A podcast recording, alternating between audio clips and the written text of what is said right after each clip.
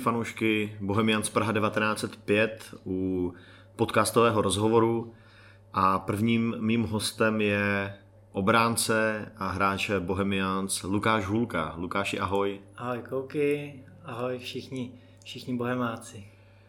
My jsme tě bohužel teď dlouhou dobu nevídali na hrací ploše, nevídali jsme tě v zápasech. Když eh, jednoduše zrekapitulujeme, co se stalo, tak eh, na letním soustředění v Rakousku si měl při utkání se St. Peltnem, jestli se nepletu, souboj na polovině hřiště, po kterém si s bolestivou grimasou odešel a posléze i slzy ve tvé tváři naznačovaly, že to není úplně sranda a sranda to nebyla a táhne se to dodnes. Tak co by si k tomu zranění řekl, o co tam šlo a, a jestli si vůbec vybavíš ten pocit z toho utkání, protože to si myslím, a bylo to na tobě vidět, bylo hodně silný. Jo, přesně jak říkáš, svítilo sluníčko, bylo 10 stupňů. no ne, teď už, teďkon už samozřejmě humor, ale v tu chvíli mi jako hlavou prolítly černé myšlenky, protože už určitou zkušenost se zraním kolene mám a v tu chvíli mi to, ať jsem si to nechtěl přiznat, eh, hodně připomínalo, takže jsem věděl, že je něco špatně a i když, říkám, jsem si to nechtěl připouštět, tak eh, jsem měl strach, že to je právě to, že mě bude čekat operace a že se stalo to nejhorší, co se třeba může stát, že mám problém se, s kolenem, se skříženým vazem, že jsem slyšel i eh, lupnutí a ten zvuk asi neznačí nic, nic dobrého, takže v tu chvíli, eh, jako když jsem byl vyměněný najednou slzy v očích a, a hlava dole pláč a eh, trvalo to nějakou dobu, než jsem se jako sklidnil jako z tohohle stavu, protože ať už jsem se jako trošku eh, vydýchal, uteklo 5-10 minut, tak zase mi tam naskočilo to, co se asi stalo, to, co to bude znamenat a nešlo moc rychle přebít tyhle ty pocity něčím jako dobrý, nic se nestalo, zítra zase, zase budu fungovat a v tu chvíli se to eh, všechno rozběhlo, viděl mě pak doktor v klidu na lehátku, druhý den jsem odjížděl ze soustředění, další den jsem byl na magnetické rezonanci, a dostal jsem si přímo eh, k panu doktorovi, u kterého jsem následně eh, řešili operaci a, a, a pak už se to rozjelo, vlastně, že jsem během pár dní věděl, eh, co se vlastně stalo, co to pro mě teď znamená a, a už jsem jako byl smířený s tím, že mě čeká teda operace, že došlo k přetržení předního skříženého vazu a pak, teď, pak nastalo to, že jsem řešil, co se bude dít, jak se to bude dít, kde co podstoupím, kolik to bude stát času a, a pak, když se dostal do té operace, tak teď už jsem ve fázi, kdy, kdy už řeším návrat a kdy rehabilituju poctivě a už, už vyhlížím být ještě poměrně vzdálený návrat. Ono u zranění toho skříženého vazu to první chvíli vypadá hodně bolestivě, ale podobný problém měl i Lukáš Pokorný, který si ten to koleno utrhl eh, v táboře, tuším, když jsme hráli pohár.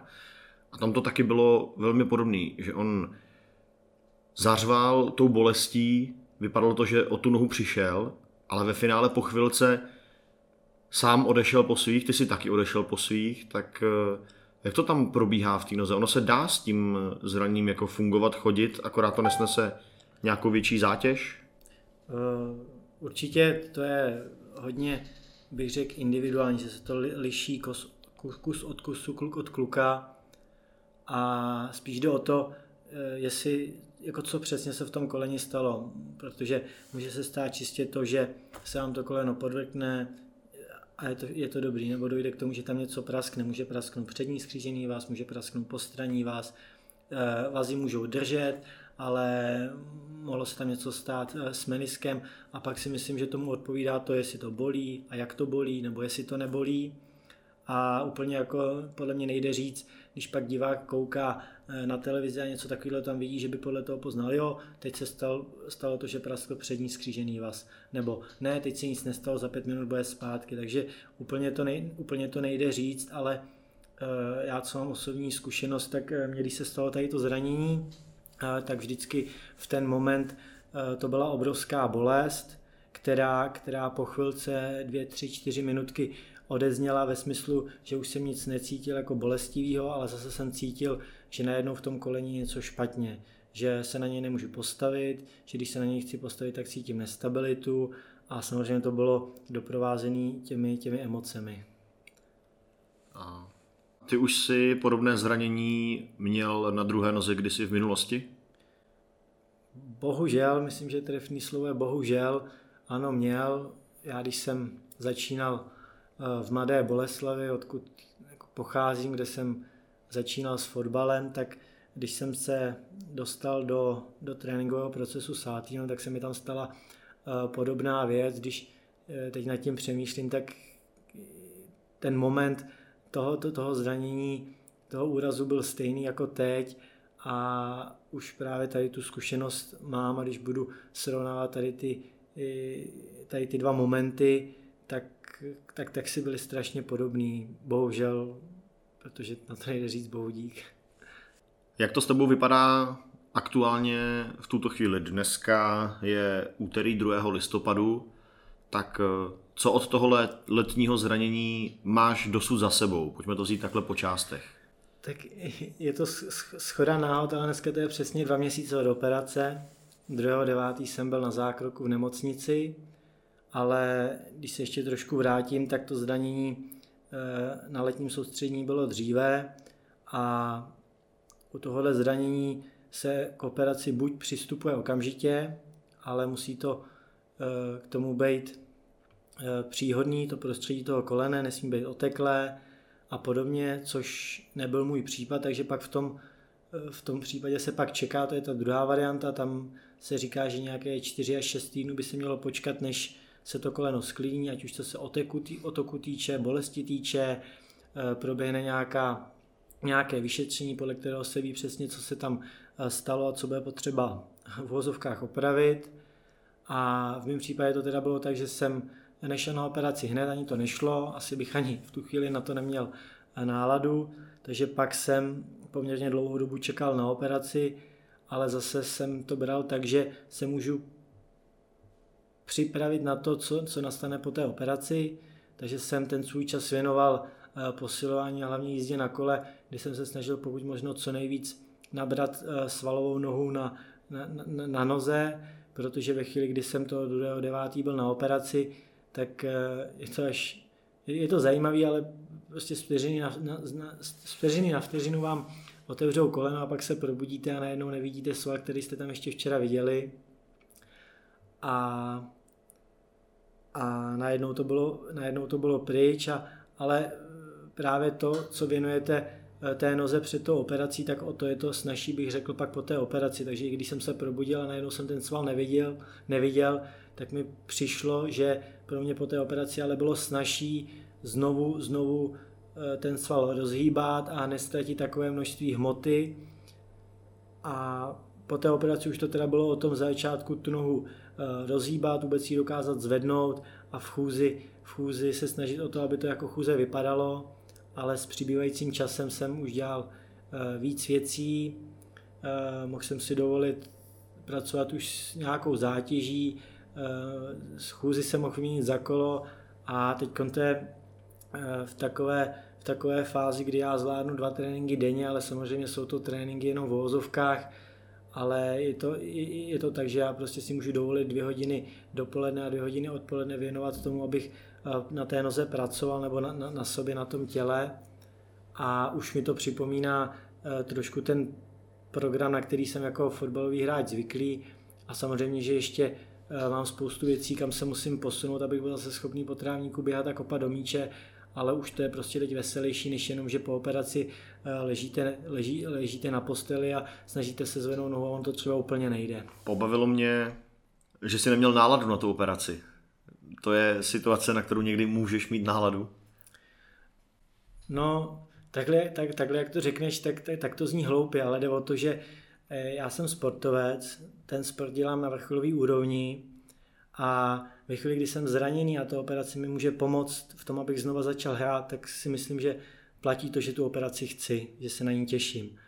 ale když se mi stalo to zranění a ty první dny mě to bylo takovým způsobem, že eh, když jsem na posteli chtěl pohnout nohou o 10 cm dolů, tak mě to bylo, tak to poslední eh, na co jsem chtěl myslet, že mě ještě čeká operace, po který když se probudím, tak nebudu umět chodit a podobně. Takže těsně po tom zranění, hlava plná černých myšlenek, tak to samozřejmě bych se nejradši zavřel do pokoje a, a už nikdy nevylez ale pak, když už to odeznělo a když, když už jsem pracoval na tom, abych si pokud možno před tou operací vybudoval svaly a už jsem byl nastavený na to, co mě po té operaci čeká, tak už jsem naopak každý den stával s tím, že už mám ode míň eh, do té operace, kdy už to pak může začít být jenom lepší a lepší, protože mm, pokud si dělá ten vrcholový sport, tak bez té operace to nejde. Takže já dokud jsem tu operaci nepodstoupil, tak jsem nemohl vůbec začít pracovat na tom, abych zase znovu mohl hrát a týden co týden se snažit o to být v sestavě a posouvat se výš herně, výkonnostně a myslet zase na to, na co jsem myslel eh, do té doby. Operaci si absolvoval tedy 2. září, dneska jsou to dva měsíce, přišel si po svých, nemá žádný berle, na Instagramu celkem pravidelně dáváš eh, střípky z toho, jak cvičíš, posiluješ a rehabilituješ, tak eh, pojď nám teď popsat tu pooperační fázi, ty uplynulé dva měsíce co se tam dělo, jak dlouho si měl nějaké omezení uh, hybnosti, teď myslím, že si potřeboval tu oporu těch berlí. Uh, jak teď vůbec trénuješ, protože natáčíme v Praze, to znamená, že dneska jsi byl na tréninku v Úříně v klukama, tak jestli máš pravidelně třeba s kondičákem, s fyzio, nebo jestli pracuješ individuálně, zkus popsat po téhle stránce ty dva měsíce.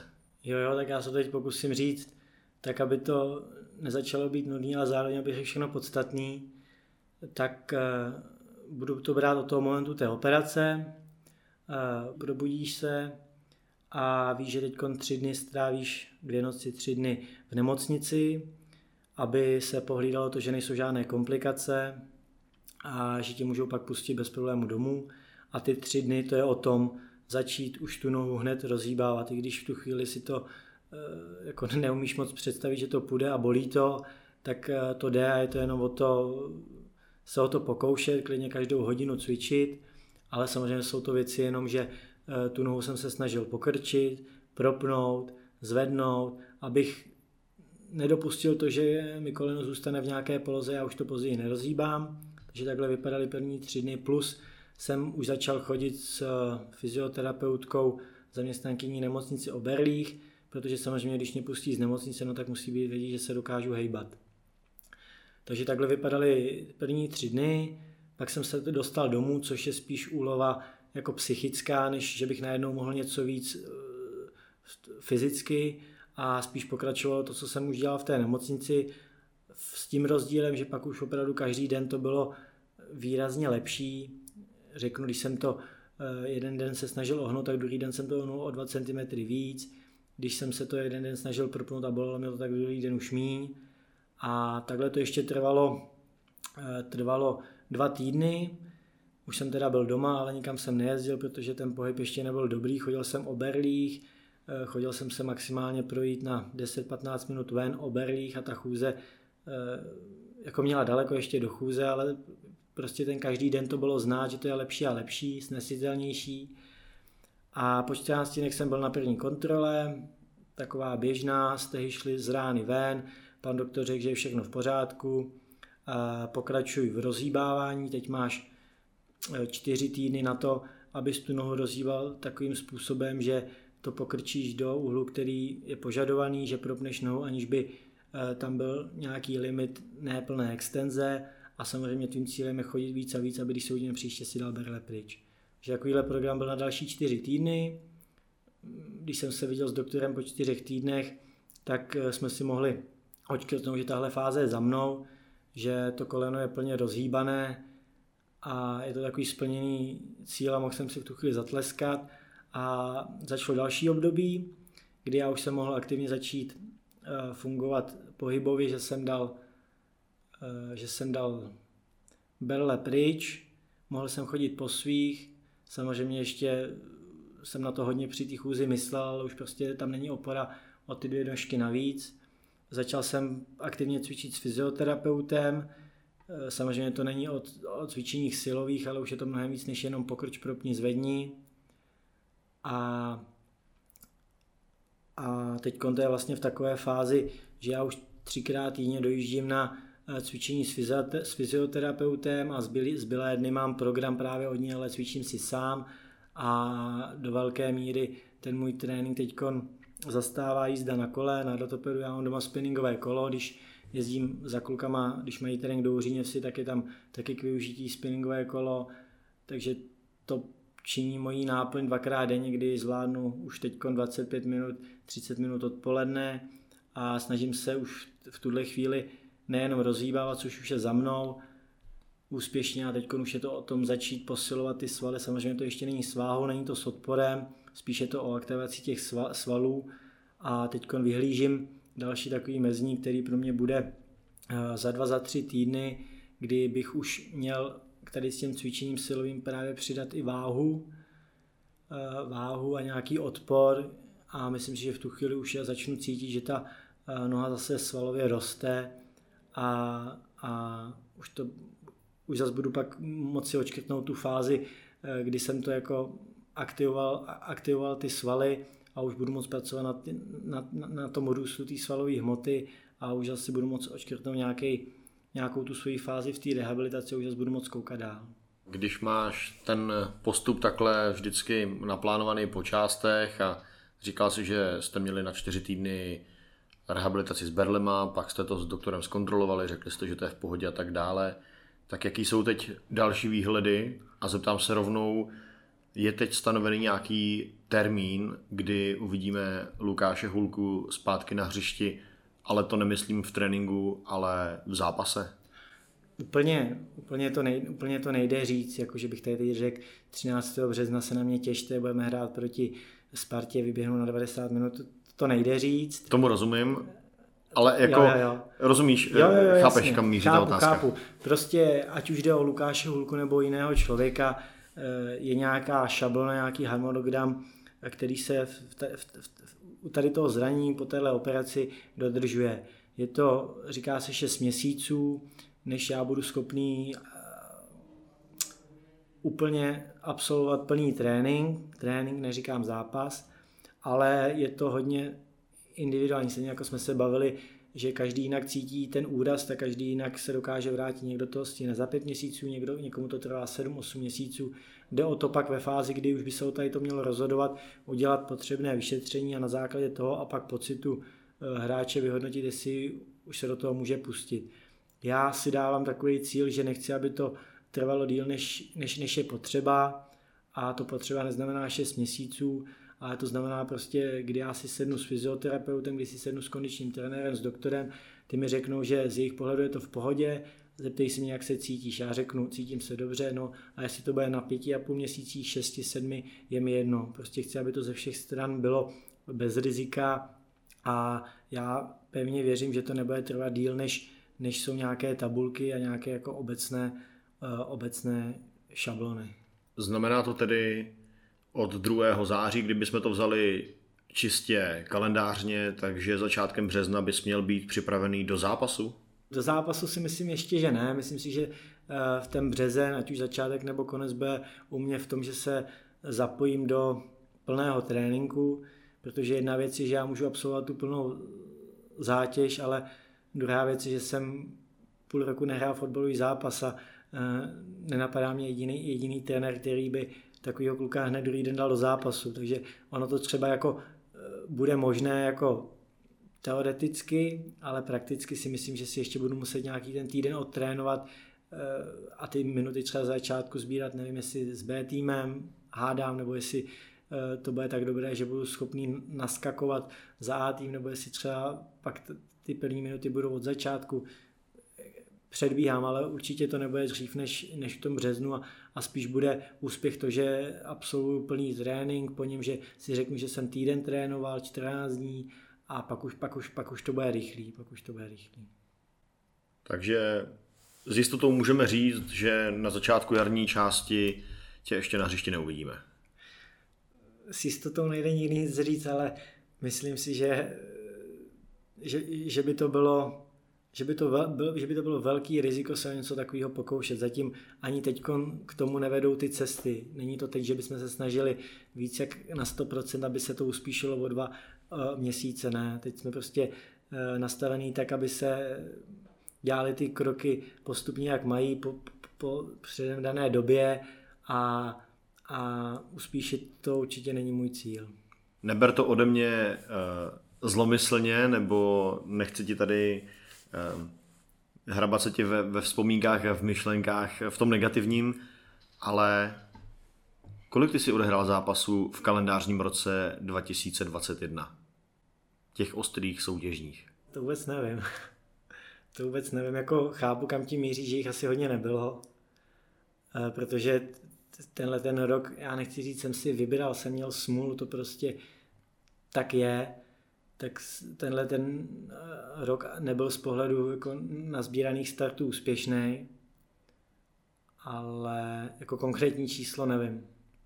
Protože já když se tady dívám do rychlých statistik, co jsem si našel, ty jsou tady aktuálně zpětně do 16. dubna a u tebe už je tady napsáno zranění.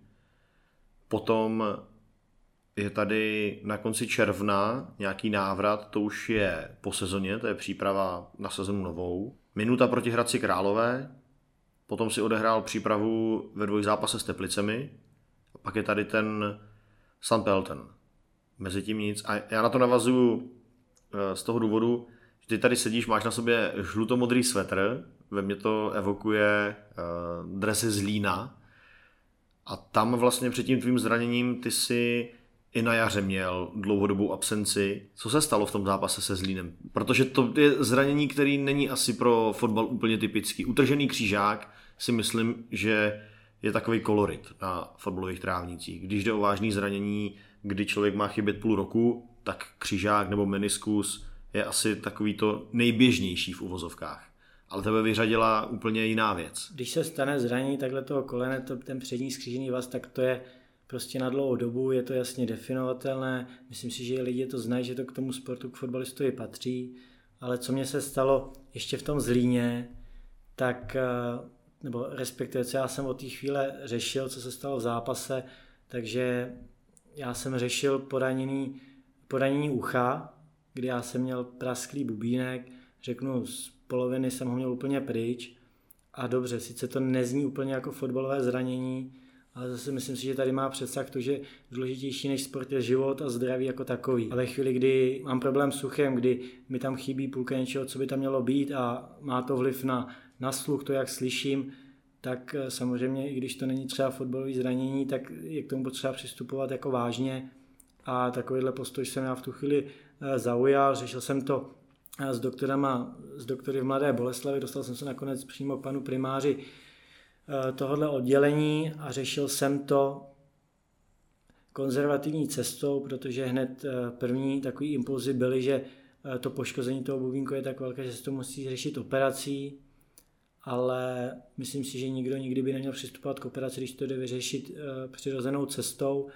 Já jsem byl rád, že jsem nakonec narazil právě na pana primáře a najednou jsem věřil tomu, že se to podaří eh, vyřešit právě takhle konzervativně, ale na druhou stranu mínus toho je, že to stojí čas. Protože samozřejmě můžete jít na operaci, i když potom určitě to nebude hned, ale ta doba se zkrátí, zatímco já jsem eh, to poranění uchatem bubínek řešil, jestli se nepletu, dva, dva měsíce, tři měsíce, a samozřejmě to je doba, kdy jsem, kdy běžela sezona, kdy já jsem ty starty mohl sbírat, ale tou stranou prostě šel, já, když to řeknu, šel sport stranou, tak to jako vyzní, že jsem, že pro mě není důležitý, ale já jsem v tu chvíli chtěl mít ucho v pořádku, abych eh, jsem se nebál osprchovat, abych se nebál skočit do vody, abych v létě mohl jít na dovolenou a potopit se do moře a takové věci. Takže v tu chvíli jsem chtěl mít vyřešený tady to, že to na mě nebude mít žádný následky, že nebudu mít od 26 lety problém, problémy se sluchem, takže v tu chvíli jsem řešil tohle. Nakonec to stálo, řekl bych, do, v tom fotbalovém životě dost času, ale nakonec ta léčba proběhla úspěšně a já jsem mohl, mohl začít zase naplno trénovat a naplno hrát zápasy a to, co přišlo dál, to, o tom už si tady teď povídáme a jenom takhle zpětně nevím, jak to nazvat, říkám, já nejsem moc pro ty slova smůla, osud a tady to, ale za tu, za, za tu poslední dobu jsem si spíš užil tohle špatný, než to dobrý, ale nakonec, na, nakonec věřím, že, že když, když to teď bylo takhle špatný, tak to může být jenom lepší. Tady ještě bych doplnil, nejde jenom o to, abys mohl jet eh, na dovolenou potápět se do moře, ale ona i ta tvoje fotbalová pozice, tím, že hraješ stopera, patříš k těm vyšším hráčům na hřišti, tak velkou část toho utkání ty v podstatě musíš ty souboje svádět ve vzduchu hlavou a tam to taky může být nebezpečný, když jo. to nebude špatně, když to nebude dobře eh, zalečený. Jednoznačně přesně tak, nehledě na to, eh, že není ucho jenom ucho, ale nachází se v tom i centrum pro nějakou stabilitu nebo tady to a, a myslím si, že zrovna asi v jakýmkoliv sportě, nebo to je, je, je potřeba vnímat prostor, je potřeba e, prostě přijít o to, že nevím, kde je levá, kde je pravá, tak v tom sportě bude znát sakra dos a, i do života je to prostě špatně, takže jako jsou věci, které by se třeba dali eh, využít, tak já nevím, jsem hráč v poli, mám problém s rukou, hrát můžu, ale jako golman asi ne. No a tady to si myslím, že určitě nepřispěje tomu, když, když jsi obránce a, a nevím kolik, ale každou chvilku vyskočíš souboj, hlava a tady to. A právě ty otřesy v tu chvíli pro mě byly jako nejrizikovější. Takže kdybych třeba dělal jiný sport, kde sedím za stolem a hraju šachy, no, tak mi to asi vadit nebude, ale tady to prostě tak, takhle není. Na druhou stranu to tvoje aktuální zranění, ta, to operované koleno, tak je v hodně velkých úvozovkách milosrdné, protože přesně máš nějakou tu tabulku a víš, že ta rekonvalescence bude trvat 5 až 6 měsíců. Ale u toho ucha já si vzpomínám, že jsem se musel v podstatě každý týden ptát eh, lékařského týmu Bohemky, jak to s tebou vypadá a ve finále ani ty sám si teda nevěděl, ty si čekal z týdne na týden a vždycky po kontrole si zjišťoval, jak dlouho ještě budeš absentovat, ale neměl si výhled, jestli to bude dohromady 14 dní nebo 3 měsíce. Jak se na tohle dá eh, jako připravit v hlavě? No, řekl jsi to úplně eh, přesně. Já, já, já říkám v životě, že možná lepší jako vědět nebo slyšet to špatný, ale vědět, na čem seš, než, než přemýšlet, co kdo řekne, co jak je a domnívat se. A to je úplně trefný eh, na to ouško, kdy já jsem nevěděl, počkej měsíc, bude to dobrý, nebo teď uděláme za týden tohle, pak 14 dní a bude to dobrý. Tam já jsem právě nevěděl, já jsem týden co týden nebo 14 dní, co 14 dní chodil za, kon, za panem doktorem, za panem primářem, který to kontroloval a opravdu jedině on viděl to, jak se to lepší, jak znova ty milimetry toho bubínku dorůstají, ale dokavať to nebylo na 100% znova zacelené, tak mi nejenom, že nedovolil, ale spíš nedoporučil eh, něco pokoušet. Takže v tom, v, tom, v tom to bylo složitý, že já jsem nevěděl, že já jsem 14 dní žil s nadějí, že najednou to bude dobrý a přišel jsem a ještě to dobrý nebylo. Byl jsem vždycky ujištěný, že to je zase o kus dál, že tam ten defekt je menší a menší, ale dokud tam prostě byl, tak by bylo špatně to pokoušet, protože ve chvíli, kdy já bych najednou absolvoval nějakou plnou zátěž, tak ne, že by to bylo furt stejně špatný, ono by to bylo ještě horší, takže to nebyla cesta. A v tom je právě třeba výhoda eh, toho zranění předního skříženého vazu, kdy prostě jasně víš, co můžeš dělat. Tři dny po operaci, 14 dní po operaci, měsíc, tři měsíce, šest měsíců. A, a má, máš to nastavený, eh, není to tak, že by to věděl jeden člověk, je to taková obecná pravda mezi doktory, fyzioterapeuty, kondičními trenéry, takže tam se už ví, co se může dělat a kdy se může dělat a v tom je to jako snaží, že člověk, člověk ví, člověk ví. No. Utkání ve Zlíně mi utkvělo v hlavě eh, kvůli více momentům. To bylo to smolné utkání, kde se hned na začátku eh, zranil Vojta Novák. Potom eh, teda ty si dostal balonem do hlavy, utkání si dohrál, po utkání si dokonce byl i na tiskové konferenci, ale v tom utkání byl ještě moment, kdy ty si do něj zasáhl i faulem na útočníka Poznara. Byl to takový faul Eh, faul nefaul, ale byla z toho penalta, kterou eh, soupeř neproměnil. Ty si v tom utkání měl i jednu gólovou příležitost, eh, tuším, že po rohu si střílel hlavou a těsně si minul, nebo po nějaké standardce. To bylo před nebo po do hlavy? To už si měl to ucho poraněné, nebo? No, je legrace, co se tam, to, to, co se to v zápase stalo, když si o tom takhle povídáme.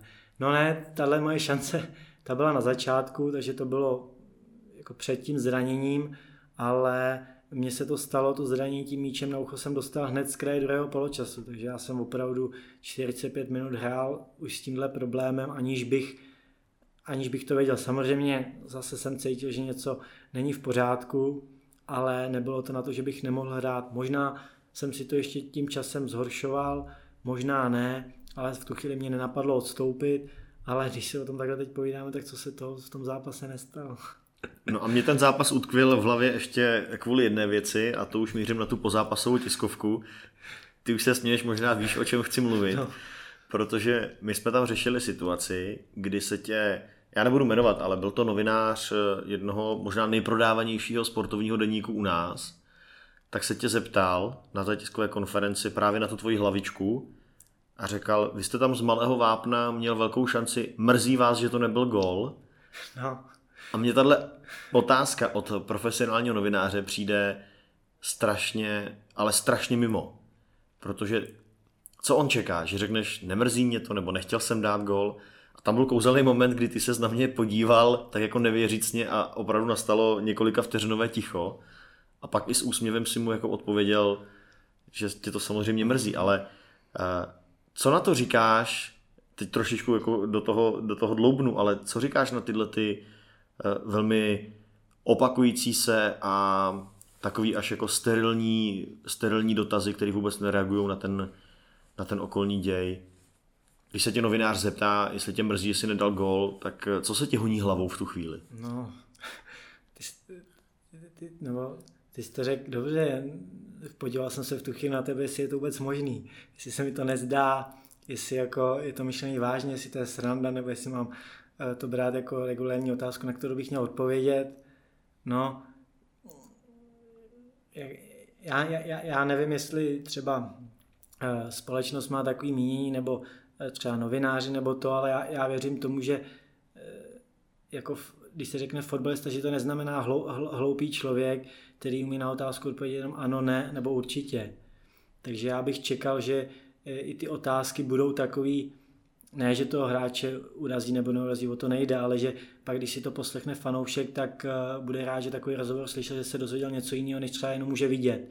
Že najednou eh, slyší názor hráče na danou situaci, o který si třeba sám myslel úplně něco jiného. To si myslím, že by mělo být eh, principem rozhovorů, tiskových konferencí, aby, aby ten fanoušek, aby ten divák se dozvěděl něco víc, než jenom co vidí, protože jedna věc je, že nějak vidí tu situaci, ale pak když se o toho hráči rozvíjí, proč se tak zachoval nebo co udělal, tak to si myslím, že to je to navíc, proč ten člověk by si ještě po tom zápase měl tu tiskovou konferenci poslechnout. A samozřejmě se můžeme bavit o tom, že uh, fotbalista je hloupý, že neumí odpovědět, no ale na druhou stranu, jak má na takovou otázku odpovědět jako dobře. Jako kdybych, kdybych nechtěl kdyby mě nemrzelo, že, že jsem nedal ša, ša, jako šanci, kterou jsem měl, mohli jsme dát gól a mohli jsme vyhrát, tak to je sakra něco špatně. Tohle mě, opravdu mi to utkalo v hlavě, protože to, to, byl, to byl moment, který mě pobavil. A víc mě pobavila ta tvoje první reakce předtím, než si vůbec začal odpovídat, tak proto eh, mám ten zápas ve Zlíně takhle. No, jako... já, já, já, já, si troufnu říct, aniž by to bylo sobecký, že jsem jako slušný člověk, že nejsem ten typ, že když slyším takovouhle můžeme říct hloupou otázku, že bych eh, reportéra poslal do háje nebo eh, arrogantně na to něco řekl. Ne, já se snažím jako na to odpovědět seriózně, i když ta otázka mi jako seriózní nepřišla, ale prostě v tu chvíli jsem byl jako trošku zaražený spíš, jestli jsem třeba neslyšel špatně, nebo jestli to je opravdu tak, jak to, jak to slyším. No. Já jako ten reportér nebo novinář to mohl třeba myslet jinak, než já jsem to pochopil, nevím, ale oba, oba dva jsme to pochopili stejně, tak, si, tak věřím, že jsem to pochopil správně. Já si myslím, že jsi to pochopil správně. Eh, musím potvrdit, a to neříkám proto, abych ti tady nějak eh, lichotil ego, ale že opravdu z mýho pohledu patříš k těm nejhodnějším a nejslušnějším fotbalistům, který já jsem za ty roky, co, co můžu být Bohemce, potkal. A ono je to asi i slyšet z toho, jak se vyjadřuješ, jak mluvíš, protože ty mluvíš hrozně spisovně. A třeba v tom Zlíně na té tiskovce mě hrozně bavilo, když jsme se tam, když na tebe byla otázka, na ten faul, nefaul na toho Poznara, tak eh, spousta fotbalistů by byla vytočených, naštvaných, eh, umím si představit, že by se to snažili i třeba nějak jako zesměšňovat, ale ty přesto, že to bylo takhle vypjatá situace, tak si tam hodnotil slovy pan rozhočí tohle a pan rozhočí tamto a teď, když jsme se bavili o tom tvém zranění, tak eh, pan doktor říkal, přijde mi to, že jsi opravdu takový jako na fotbalistu až extrémně slušný, tak eh, čím to je, že Lukáš Hulka je takhle spisovný a hodný člověk? Já, já si jako troufnu říct, že úplně jako největší podíl na to má samozřejmě maminka s tatínkem, nebo prostě rodiče, protože ty mě vychovávali a logicky jako dítě, co jsem slyšel, jako jak říkají nebo dělají rodiče, tak jsem taky dělal. Když jsem něco dělal jinak než chtěli, když jsem nepozdravil, no tak jsem za to nedostal pochvalu a podobně. Takže ten základ je určitě tady u taťky, u mamky a pak samozřejmě jako já se netajím tím, nebo nevím, jestli je o mě známý, ale hodně čtu, hodně se zajímám o lidi, o sportovce, o osobnosti, jak se chovají, nebo tady to a přijde mi, eh, že tady ty věci všem tady s těm jako lidem jsou, jsou jako vlastní, že je prostě potřeba cítit, že člověk má vůči druhému respekt, nebo že když někdo je, já nechci říct společensky výš, ale prostě, že tam je i jako cítit ta úcta.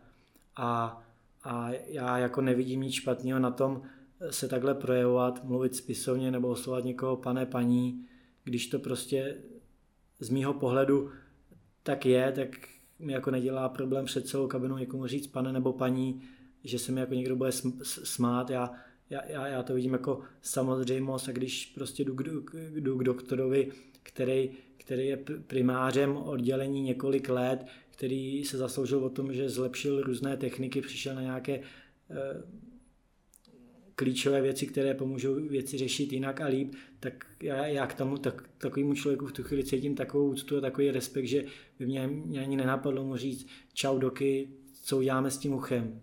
Takže jako, abych to celé trošku shrnul, tak jako obrovský díky určitě rodičům, kteří mě takhle vychovali, ale pak druhá věc je, si troufnu říct, že jakoby se koukám hodně kolem sebe, když chodím, tak mám otevřený Eh, oči a nastražený uši, protože mě prostě zajímá, kdo se jak chová, sám si jako říkám, jestli mi to takhle sedí, jestli to je dobře nebo jestli to je špatně.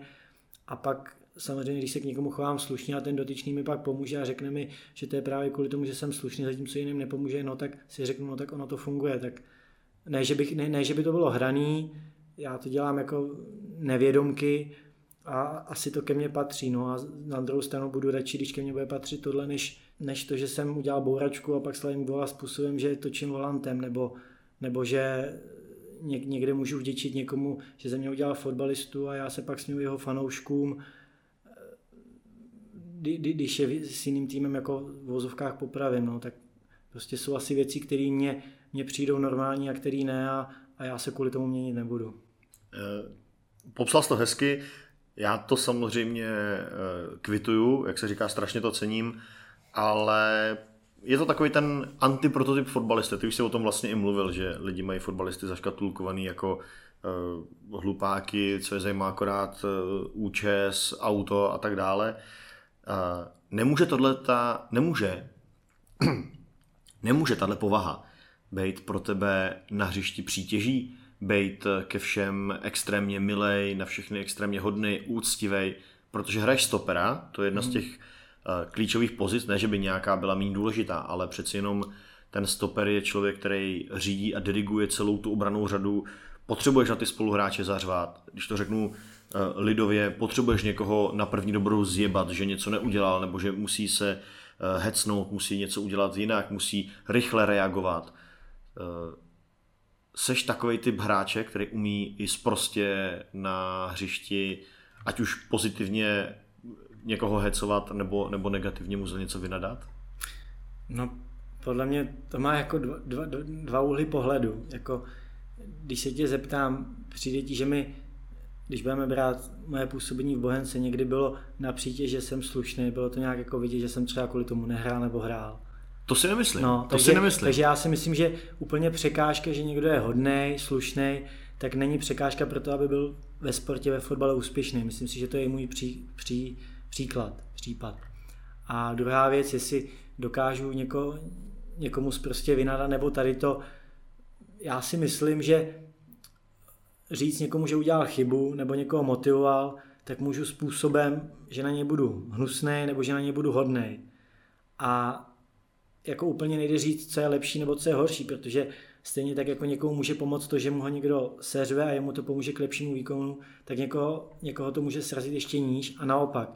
Někomu, když na něj budeš honej nebo tady, tak ti ještě sám bude nadávat, prostě něco mi to říkáš, že tady jde o něco důležitého a naopak. Někomu právě tady, ta, tady ten přístup uh, pomůže, takže já se spíš hodně koukám na to, nebo snažím se každého spoluhráče poznat, uh, co mu sedí a tím způsobem mu pomoct. Když uh, vidím, že je hráč, Eh, který když udělá nějakou chybu v zápase, tak na, pak na to týden ještě myslí, no tak za ním nepůjdu, nebudu, nebudu nadávat, že to je že to je blbec a podobně, ale spíš mu dám ruku okolo ramena, budu se snažit zeptat na jeho názor, říct mu na to svůj pohled a nějak to vyřešit. Úplně mi není vlastní, že bych jako někomu prostě nadával a tím se ho snažil nějak jako pozbudit, ale myslím si, že pak je mnohem důležitější, eh, jestli ty kluci spoluhráči k tobě mají respekt, jestli tě respektují a pak není potřeba, jestli na ně křičíš nebo nekřičíš. Když prostě máš ten respekt, tak jim to řekneš i bez prostých slov a myslím si, že si to jako vezmou eh, k sobě, ale jako na druhou stranu vím, že v tady tom, v tady tom oboru nebo v tady té věci mám ještě velké rezervy, protože jak si řekl, patří to k tomu, že bych někdy jako měl zvýšit hlas a říct třeba něco zprostě, ale já se spíš vždycky snažím být jakoby příkladem na tom hřišti a, a, a, a tou hrou než těmi, než těmi slovy a, a tady to, ale je, je pravda, že to je velká věc, kterou třeba s chodou okolností s trenérem naším panem Klusáčkem e, řeším, že by mi ještě mohla pomoct a na druhou stranu je těžký něco na sílu předělávat, když už jsem nějaký. Ale jako nemyslím si, že by to měl být úplně problém a věřím, že to i ta moje dosavadní kariéra ukazuje, že to není tak, že bych někde hrál pět zápasů a pak přestal hrát, protože mě někdo nerespektoval nebo jsem nebyl zprostý. Já si myslím, že ať jsem byl, kde jsem byl, tak jsem hrál a myslím si, že to bylo kvalitou a tím respektem, který, který, který jsem si jako vysloužil těch spoluhráčů. A myslím si, že je vždycky důležitější, že ten spoluhráč vidí, že eh, věci dělám naplno a ještě víc a že nenechám toho druhého ve štychu, než kdybych tady to nedělal, ale byl na něj zprostý, že mě za to pochválil. To je správná úvaha, ale přeci jenom uh ve sportovním prostředí, kdo se tam někdy pohyboval, ať už na profi úrovni nebo na úrovni třeba mládežnický či nějaký e, rekreační, tak ono, ten tvůj přístup, že si vyhodnotíš, s kým jdeš mluvit a podle toho je ta tvoje reakce, je správně, pokud je to v podstatě takzvaně mezi čtyřma očima. Ale sám asi dobře ví, že někdy je potřeba přijít e, do kabiny o poločas, prásknout do stolu a říct, kurva chlapi, musíme do těch soubojů důraznější. A teď promluváš k tomu kolektivu jako takovýmu. Mm. Neumím si představit, a když tak mě oprav, že takovýhle typ Lukáš Hulka v kabině je. Že by si o poločase přišel, prásknul do stolu a byť v dobrém, tak eh, na kluky zvýšil hlas. Když to nejsi ty, kdo to v současné kabině Bohemky je? Takový ten, nechci říkat ani lídr, ale člověk, který prostě umí prásnout do stolu, umí zařvat, umí vyhecovat v tom dobrém slova smyslu. No, v současnou chvíli se tam jen těch zápasů nepohybu, takže nevím. Ale vím, jak to jako myslíš. Uh, hned jak tohle jako řekneš, tak mě napadne, když tady byl Michal Šmíd. To prostě byl ten typ hráče, který tady to uměl a teď na to navazují uh, Dan Krch s Pepou Jindřiškem, ale já si myslím, že třeba u těch teď dvou zmíněných to není právě ani o tom, o tom jako bouchnout do stolu a začít jako řvát a mluvit prostě, ale že to je vůbec o tom si to slovo vzít, protože ty přijdeš do kabiny a každý ten jeden hráč si sedne na své místo a řeší sebe, co dělal, co nedělal, co udělat ve prospěch toho týmu, v druhém poločase líp a tady to. A že pak je právě potřeba tam mít takového člověka, ne který bouchne do stolu a začne mluvit prostě, ale který si vůbec vezme to slovo a začne najednou nahlas popisovat nějak ty všechny věci, co jsou špatně a jak je udělat, aby byly líp. A podle mě to má stejný dopad, jako když se bouchne do slovu. Možná ještě větší, protože se vlastně řekne, co bylo špatně a jak to dělat líp. Zatímco když se bouchne jenom do toho stolu, tak to je jenom takový jako sakra něco je špatně. No jo, ale jak já, když třeba nejsem tak vyzrálej, mám poznat, co bylo špatně a ne, jak to udělat líp. Takže jako když si řekl to bouchnutí do stolu nebo tady to, tak mě napad Michal Šmíd. V současnou chvíli si nemyslím, že tady mezi náma je někdo takový, kdo prostě bouchne do, do stolu a bude jako řvác prostě. Naopak si myslím, že, to, že tady jsou typy kluků, který si nebojí to slovo vzít, nebojí se najednou v tu chvíli ukázat, že, že vědí, co, co se děje špatně a, a co udělat, aby eh, to pomohlo a to mě právě napad Dankrich nebo Pepa Jindřišek, Martin Dostal, David Bartek, prostě v tu chvíli najednou jako říct, že něco nebylo dobře a nějak rozpoutat tu konverzaci a už ostatní se přidají. No jenom, že já jsem to nemohl udělat takhle, protože by bylo potřeba tohle, tak jiný zase. No jo, ale to když budeme dělat takhle všichni, tak a už najednou během pěti minut se eh, dojde k tomu, že najednou se přijde na to, co bylo špatně a na, na, naopak si všichni najednou řeknou, jo, tak já víc budu tady sprintovat, ty víc budeš tady centrovat a najednou už se jako dojde k nějakému řešení, aniž by se to sepsalo na papír, ale nějak tak v tom vzduchu to je najednou vyřešený a už se může jít na ten druhý poločas a uh, může tam být znát rozdíl.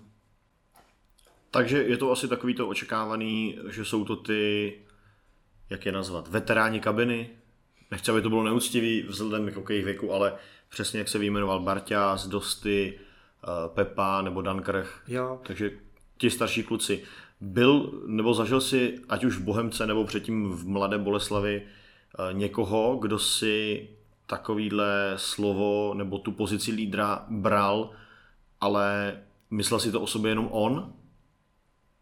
kdo chtěl rozdávat ty rozumy těm spoluhráčům, i třeba starším, myslel si, že je dirigent té hry, ale přitom, přitom nebyl a v té kabině to mělo opačný efekt a nemusíš, nebo nechci ani, aby si říkal jméno, jenom spíš, jestli i takový typy se v těch kabinách nacházejí. Ani bych nemenoval a, a, a je to tak. Když, když se jako zamyslím, tak určitě se jednou našel takovej, který tady to na sebe vzít chtěl, ale prostě z nějakého důvodu to nemá ten výsledek, jako když si právě to slovo vezme ten zkušený kluk, který už tam je jako dlouho a který má za sebou spoustu, spoustu, spoustu startů a, a prostě ví, co říká, tak pak nejde ani tak o to, že bychom toho dotyčného měli jako zastavit a říct, ale sedni si nic neříkej, ale jde prostě o to, že to nemá takový dopad. Nechci říct, že to jde jedním uchem sem, druhým uchem tam, ale pr- prostě to, to, to, jsou věci, které jako nejdou, nejdou oblbnout. To prostě buď jako cítí, že to řekne někdo správný a správně, anebo ne nejde o to pak toho druhého posadit jako na zadek a říct mu, hele, takhle ne, ale prostě to stejně nemá ten výsledek a, a prostě dřív nebo později si to ten dotyčný stejně uvědomí, protože cítí, že si, když něco říkáš, tak ten druhý tě poslouchá nebo ne a, a zase časem se to nějakým způsobem vyřeší, ale určitě takový byli, ale tak jako je to taky jenom zkušenost, najednou si myslíš, že máš právo na to něco říct a když to řekneš, tak to nevyzní a najednou se sám cítíš, že proč já jsem nebyl sticha. Ale jako, jako to jsou to jsou jako výjimky, to není jako, že by se mi každý rok v týmu stalo, že takových je pět, to ne, to, to jsou jako výjimky. Když se ještě závěrem vrátím k tomu tvýmu zranění, tak eh, ty jako profesionální fotbalista, který hraje ligu už několik let, tak si měl ať už víc nebo míň celkem takový rutinní, ale striktní režim. Ráno na trénink, po tréninku domů, nějaký svůj volný program, potom byly ty zápasové režimy, to znamená buď to odjezdy někam na hotel, když se jelo na Moravu, nebo, nebo předzápasové rozcvičení. Eh, po zápase, když se nepoved, tak asi ta nálada taky nebyla úplně eh, taková jako skvělá na nějaký super rodinný život. Co Lukáš Hulka dělá teď, když má bohužel toho volného času sám na sebe najednou víc, než mýval v té standardní sezóně? Jak ho trávíš ten čas? No, možná by se čekalo, že řeknu, že nevím, teď dělám tohle, tohle jsem šťastný, tady to, když budu mluvit za sebe, tak je to pro mě teď těžší, než že by to bylo snažší, než že bych si užíval, že necítím tlak, že nemusím pracovat, jako nemusím trénovat, nemusím běhat, není to náročný, tak eh, je to spíš štve, než že bych měl radost a snažím se, pokud možno ten čas vyplnit něčím, abych právě neměl jako čas přemýšlet nad tím, že je něco špatně, něco jinak, než jsem zvyklý. Mám tu výhodu, že teď mám skvělou, skvělou přítelkyni, se kterou ten volný čas trávím, protože samozřejmě můžu ho trávit s rodinou, ale mamka má práci, brácha má práci, už jsme dospělí, a, ale s tou přítelkyní to je takový, že se máme rádi, no tak chceme být spolu, takže ten čas je ho teď víc a já ho můžu trávit s někým, koho miluju, takže to je úžasný a během toho mě skoro ani nenapadne, že jsem zraněn a že nemůžu hrát fotbal, si užívám. A spoustu věcí, eh, který jako dělám jako koníček, tak ve chvíli, kdy mám ten svůj program, hraju fotbal, tak ne, že bych na ně neměl čas. No jo, ale když přijdete domů po dnu, kdy máte dva tréninky, tak jste fyzicky tak unavený, že nemáte náladu ještě číst, koukat do učebnice cizího jazyka a tady to. Tak teď mám na to čas stejně, jako ho mám normálně, ale mám i tu sílu, nejsem unavený, mám, mám i tu chuť, takže tím trávím víc času tady s tím a, a v neposlední řadě se snažím třeba přijít na něco eh, jako nového, co, co mě mohlo bavit, co bych mohl zkusit, co bych mohl dělat, protože mi chybí jako ta akce, chybí mi jako jako ten adrenalin nebo tady to, tak se snažím třeba objevit něco nového, i když samozřejmě, když dělám něco jako fotbal, co, co, co mě baví, co miluji a od malička, no tak těžko najdu něco stejně tomu přirovnatelného a najednou, že by mi to jako zabralo znova ten čas. A nemáte doma problémy typu, uh, že seš teď doma víc než dost? Uh, a teď to myslím tak, že třeba moje přítelkyně mi často vyčítala, že ať už eh, s Bohemkou, anebo kvůli jiným aktivitám jsem často pryč buď večer nebo o víkendech, takže nemáme tolik společného času. A pak přišel moment, kdy přišel covid, eh, spousta akcí se zrušila, anebo jsme potom jednu chvíli byli i spolu jako nemocní a zavření v malém bytě v karanténě, tak už tam pak byly i takový ty narážky, jakože no už aby si zase jako šel do práce, nebo už aby si zase uh, měl nějaký jiný program, tak netrpíte teď vy doma takovouhle eh, ponorkou, nebo jak to nazvat? Tak ono, zase já v tuhle chvíli, tak jde o to, že já jsem ten svůj program teď musel nějakým způsobem změnit, ale ty ostatní ne. Že to, že já jsem doma, ještě neznamená, že tam jsou oni. Oni mají svoji práci a tady to, takže pro ně se to nějak, nějak žádným způsobem nezměnilo, že by mě najednou vydali víc nebo míň. Takže tady ten problém uh, neřešíme a já, já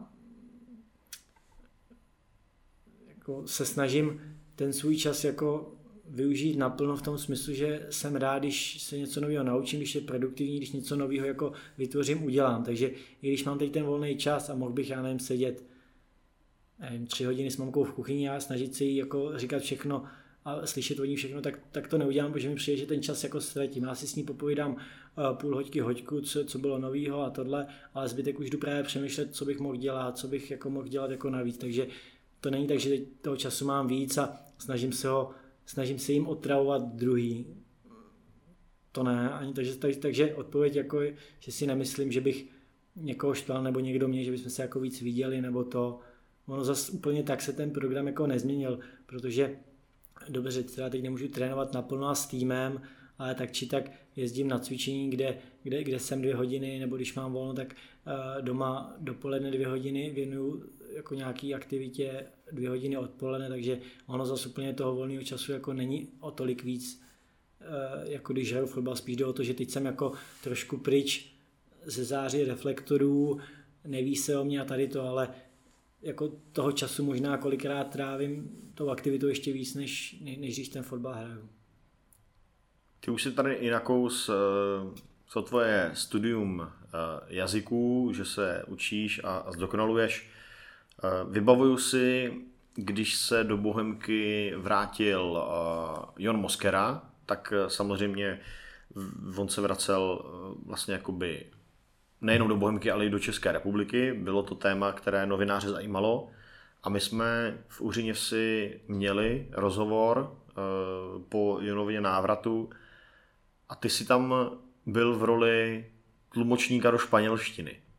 Tak eh, kolika jazyky hovoří nebo se domluví Lukáš Hůlka?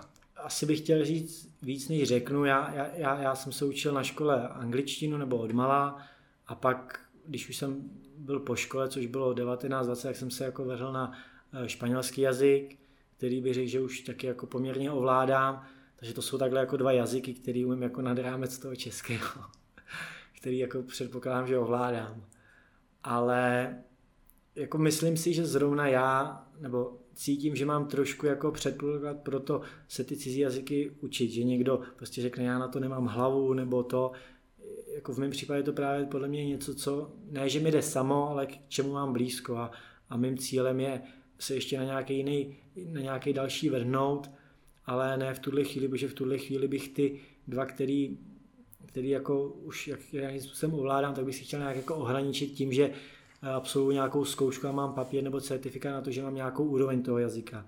Protože jsem si jako nedávno řekl, že je dobrý, že jako si umím popovídat, ale třeba jednou hrát fotbal nebudu a bude se mi hodit, že budu mít papír na to, že umím mluvit španělsky a budu mít anglicky a vyzní to jinak, když jdu žádat o práci, než když jim jenom řeknu, jo, já jsem se to takhle učil a umím to. Tak to jinak vyzní, když jim ukážu ten papír a mám to prostě razítkovaný, že tu úroveň jazyka mám. Takže jako jazyky to jsou dva, který, který se učím, který bych řekl, že už nějakým způsobem umím, španělština, angličtina, víc jich není a, a další jako určitě přijde, ale není to ještě aktuální jako chvíle a ty dva, co teď mám, tak bych si chtěl nějakým způsobem takhle jako orámovat, že to studium těch jazyků nebylo zbytečné. Tak já si tě vyzkouším, akorát nebudu schopný posoudit, jestli mluvíš pravdu nebo ne. Dobře, dobře. Uh, řekni nám španělsky zelená a bílá. Uh, bílá je blanco, když mluvíme o něčem mužským, tak to má na konci očko, ženský je blanka. A zelená je verde. Verde a to je stejný tvar toho slova jak pro uh, mužský, tak životní uh, ženský rod. Verde Blanco.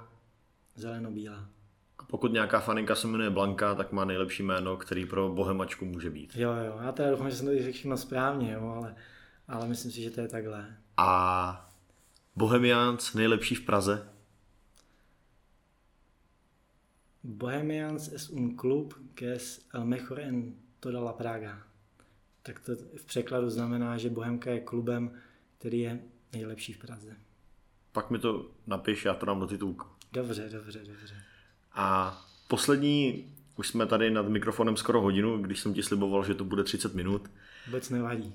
Tak eh, by mě zajímalo, protože eh, já sociální sítě Bohemky jednak spravuju, jednak je monitoruju. Občas eh, se tam s ohledem na výsledky objevují i komentáře, nechci říkat jenom ty naštvané, protože na to mají samozřejmě fanoušci právo, ale některé, které mně osobně přijdou už za hranou. A nečekal bych ani takové komentáře od fanoušků Bohemky, jestli vůbec jsou to takový fanoušci Bohemky. Vy jako fotbalisti, nebo ty konkrétně, eh, sledujete sociální sítě a čteš třeba komentáře eh, na stránkách Bohemky? Určitě sleduju sociální sítě, jako troufnu si říct, že že v tom nejsem tak, tak zběhlý, jako jak by se třeba čekalo na tu generaci, kterou jsem, ale sleduju, ale co se zrovna jako těchto těch reakcí na výkony, na zápasy týče, tak, tak to nečtu. Neč, neč, nečtu to z pravidla, protože e, většinou, nebo bohužel tam většinou jsou jako, jako ty, ty špatné věci a hlavně tam jsou ty špatné a není tam to řešení. Já tím nechci říct, aby tam teď začali lidi psát, ten hrál špatně a dělá tohle, tohle, tohle a bude to dobrý ale jde o to, že co si z toho mám jako člověk jako odníst. Když mi tam někdo subjektivně napíše, že můj výkon stál za víme, tak co já si z toho mám odníst. I když to tak je, tak jako, jako co, co, co mi to dá? Jako, když tam někdo napíše, dneska to bylo špatný, měl by se naučit, já nevím, kopat i levou, trénuj to takhle, takhle, no tak si řeknu, tyjo, tak to ještě nějaký jako zkušený jako člověk a sakra nad tím bych se měl zamyslet.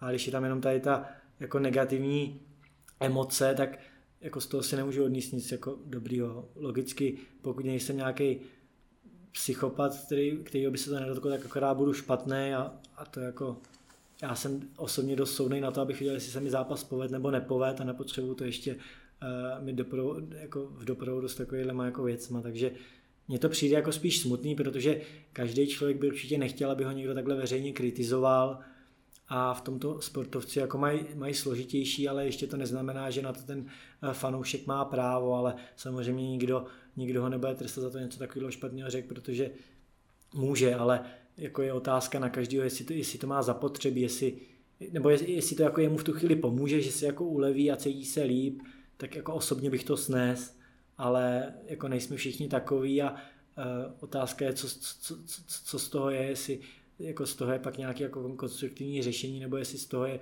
že ten hráč další měsíc není schopný podávat výkony, protože na sebe čte jenom jako špatný ohlasy. No. Já v tom moc jako smysl nevidím, ale řekl to taky před chvilkou, že na to mají jako právo nepsaný, jako mají tu možnost, tak jako proč ne, ale jako každý bychom si měli zamyslet nad tím, jako jestli jako jestli to má smysl, co tím docílíme a jestli jako to, co nás motivuje někomu ublížit, no tak to je vůbec jako něco špatně. Takže obsah může být eh, stejný, může být eh, konstruktivně a oprávněně kritický, ale jde o tu formu. Jo, určitě. Jako já si myslím, že spousta sportovců ji ocení, když jim někdo řekne pravdu, že to stojí za hovno, neboj se to říct. No, no, no. Jestli a, takový slovo používáš. Jo, používám.